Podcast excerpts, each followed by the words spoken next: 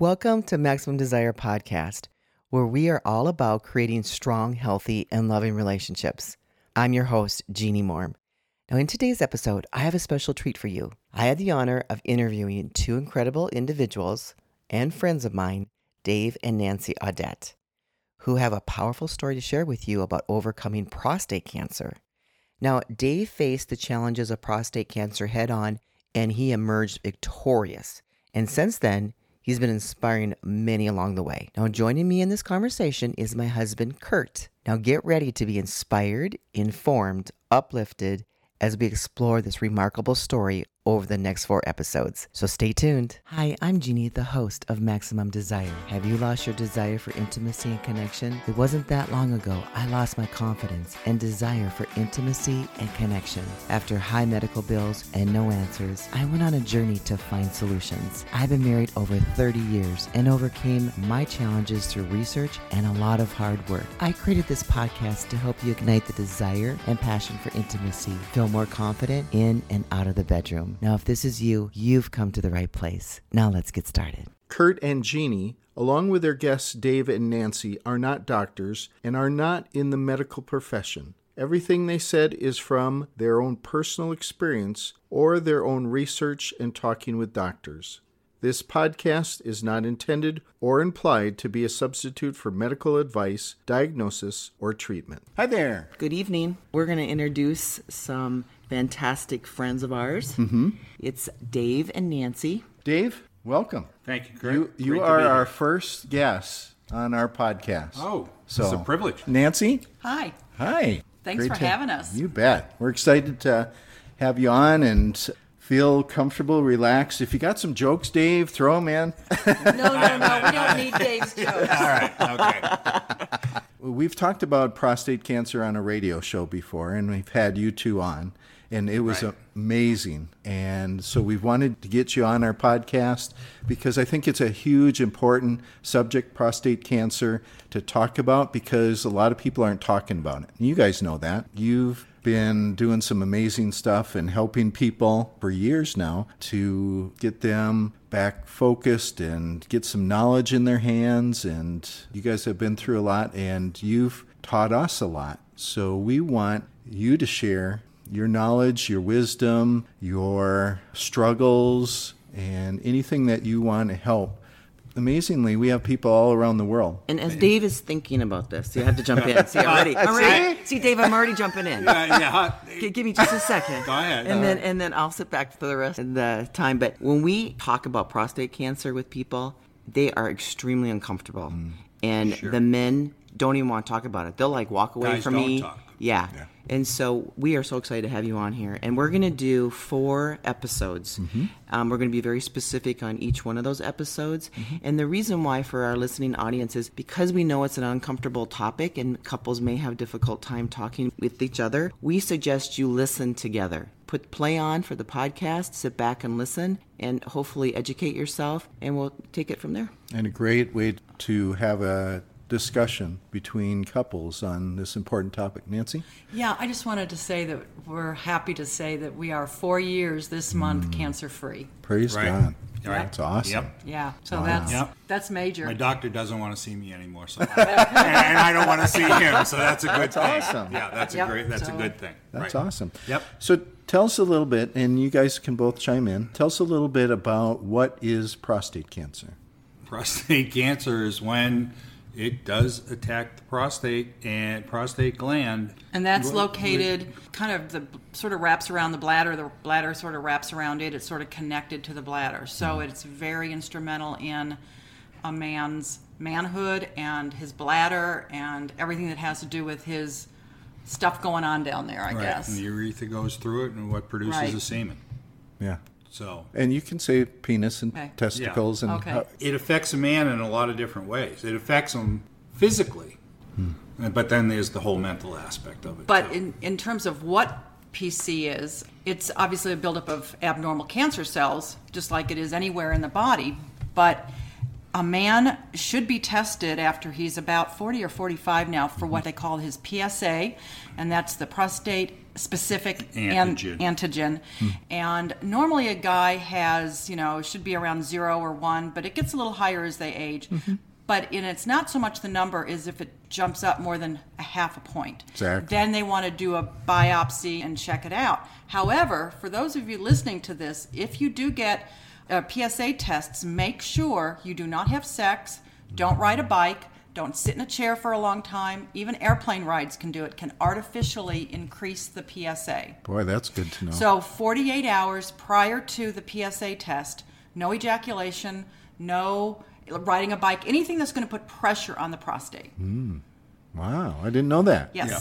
that's very important. So if the PSA comes back high, then that warrants a biopsy, and they take anywhere from 10 to 14 pieces of the prostate out and examine it, and it can be found in one or none, one or all of them. It can be contained within the little core, they call it, or it could be spread. It can bleed over the edges, and then that's not good. In Dave's case, they took, I think, 12 12 cores. One of them was cancerous. Cancerous. You know, and my Core- doctor. Cores is a biopsy. Cores. Cores, yeah, they, little piece that they basically take out, that was that was far more painful than any surgery. Really? Yeah. Yeah, because you're awake in that, and they oh. um, goes in and takes out cores, hmm. and they took out twelve.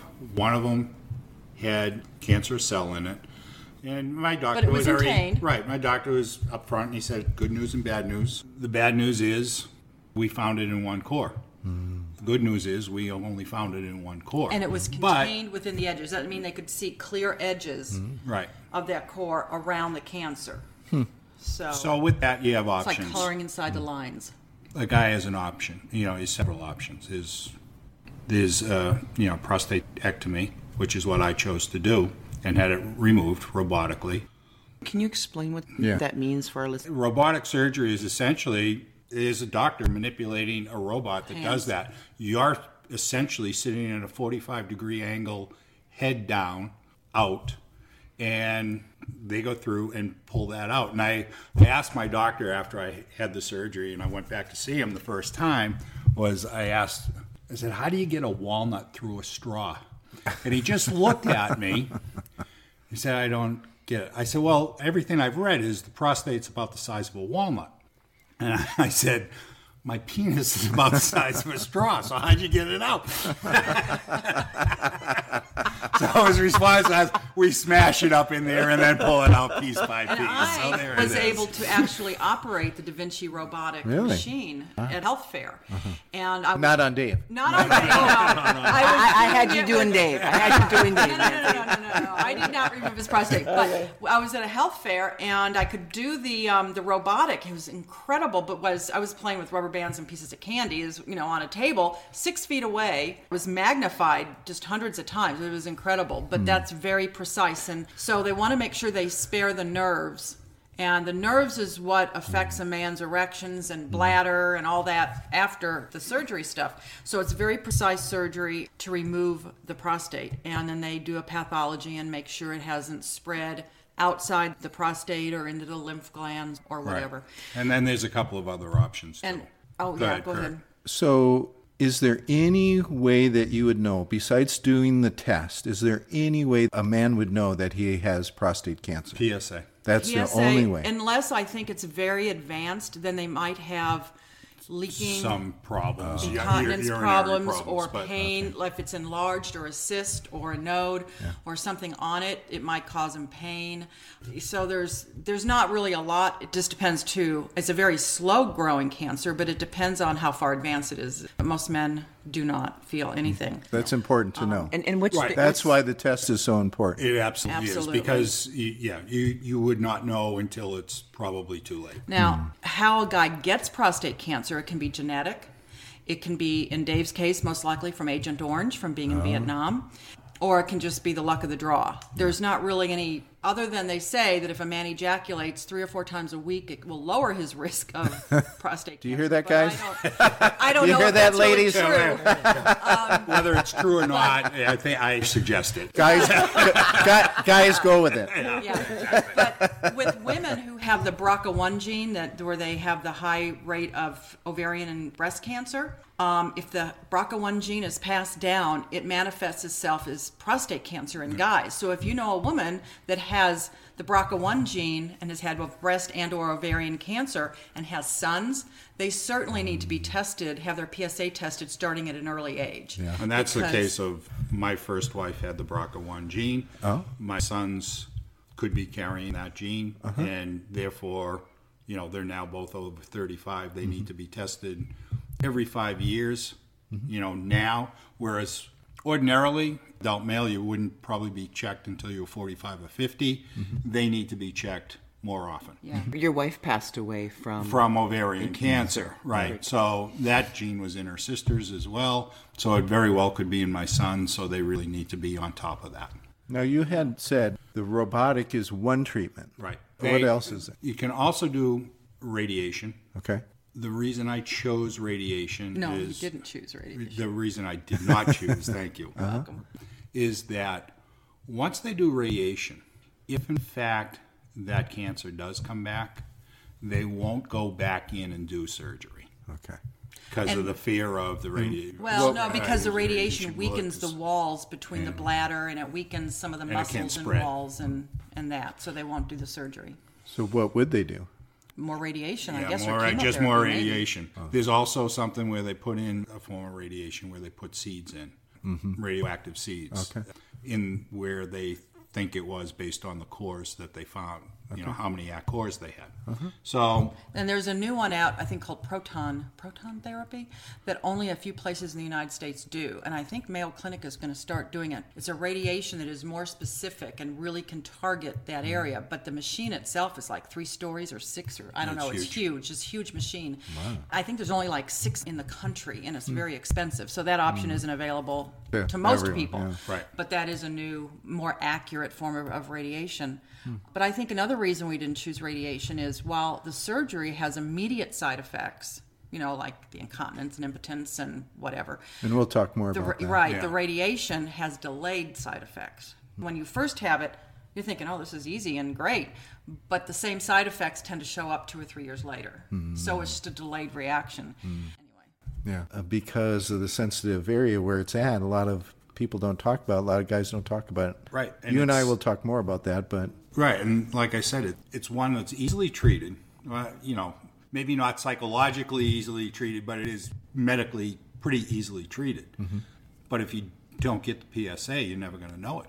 right. I can't say enough Well, that guys be tested. The, One of the reasons that it's up there in the statistics, I believe, is it's one of the slowest growing cancers, but it's not if a man gets it, it's more when he gets it.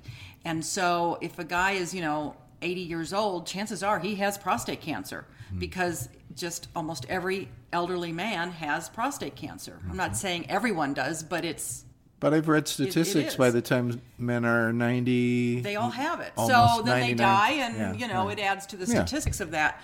Um, but it is a very, very slow growing. So there's also the option of what they call the waiting and seeing, and Mm-hmm. not doing anything. But then you have to be go through multiple biopsies and more, you know, frequent Multiple PSAs tests, you know, yeah, blood test.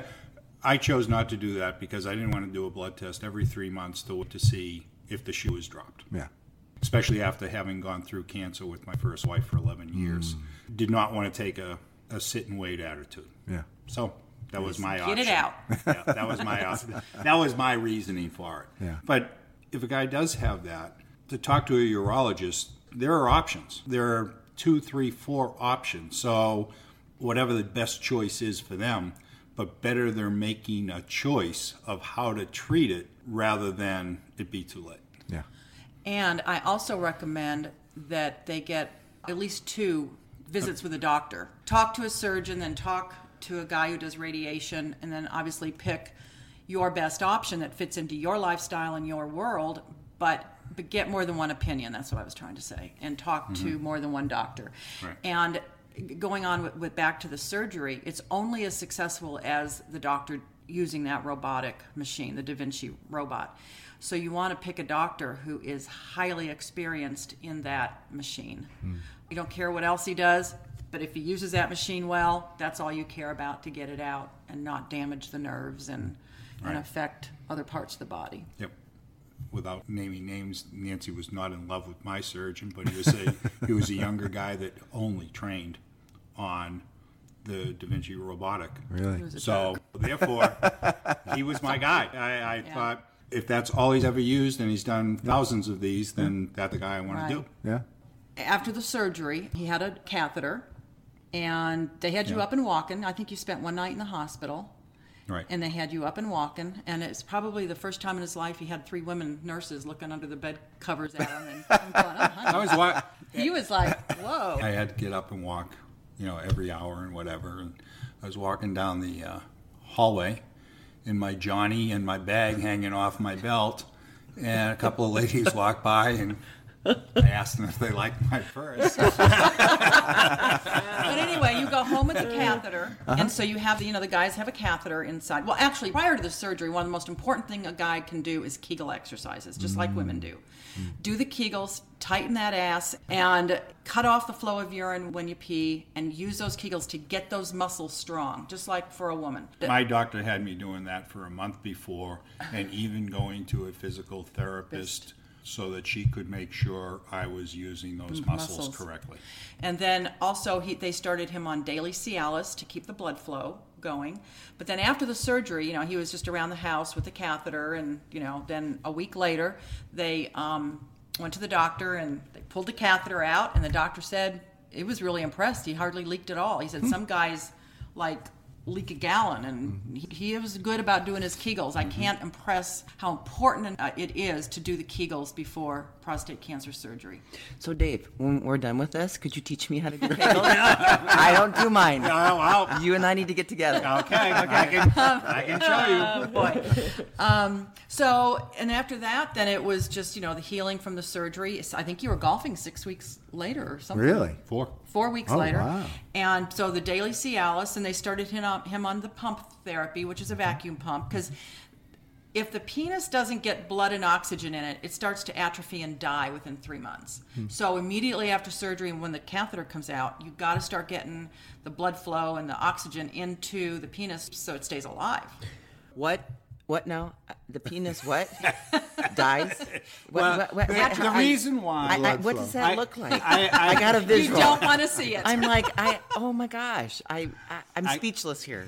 Jeannie, I got. I have to tell you, the reason why Nancy knows so much about this is she thought our life sexually was over when I was diagnosed. Which is going to be another Yeah. another segment. But yeah, So- I, I was scared. That's why, and the internet is wonderful, mm-hmm. and it's deadly too because mm-hmm. sometimes there's so much information Right. that you can bombard yourself, and you can't separate the wheat from the chaff, from the good stuff and the bad stuff, mm. and we all focus on the bad stuff, right? Right. So, something just to keep in mind. Yeah. Anything else before we end this session? That I you just want to say that it's very important for guys, again, if they have prostate cancer, openly talk to their doctor to be proactive in their sexual health, get second opinions, and do the Kegels and do what they need to do to be healthy afterwards. And would you guys say all men over 40, 45, even if they don't have history, do a Yeah, I think A test. they do, and just not to prolong this portion, but the reason it came up for me as we get older, you want to keep up. I was doing testosterone uh-huh. pellets. Mm-hmm. Testosterone will not cause hmm. prostate cancer. Mm-hmm. However, it can accelerate what might be going on in your body, Okay. which in fact is what happened. My, wait, whoa, P- whoa, whoa, my no, wait, wait, wait. It, it can increase the PSA. It doesn't make the cancer grow faster. Exactly. It just so it just the it PSA. raised the PSA Yeah. by over a half a point, by eight tenths of a point, Uh-huh. which caused my primary care doctor to say, "You need to take a look at this.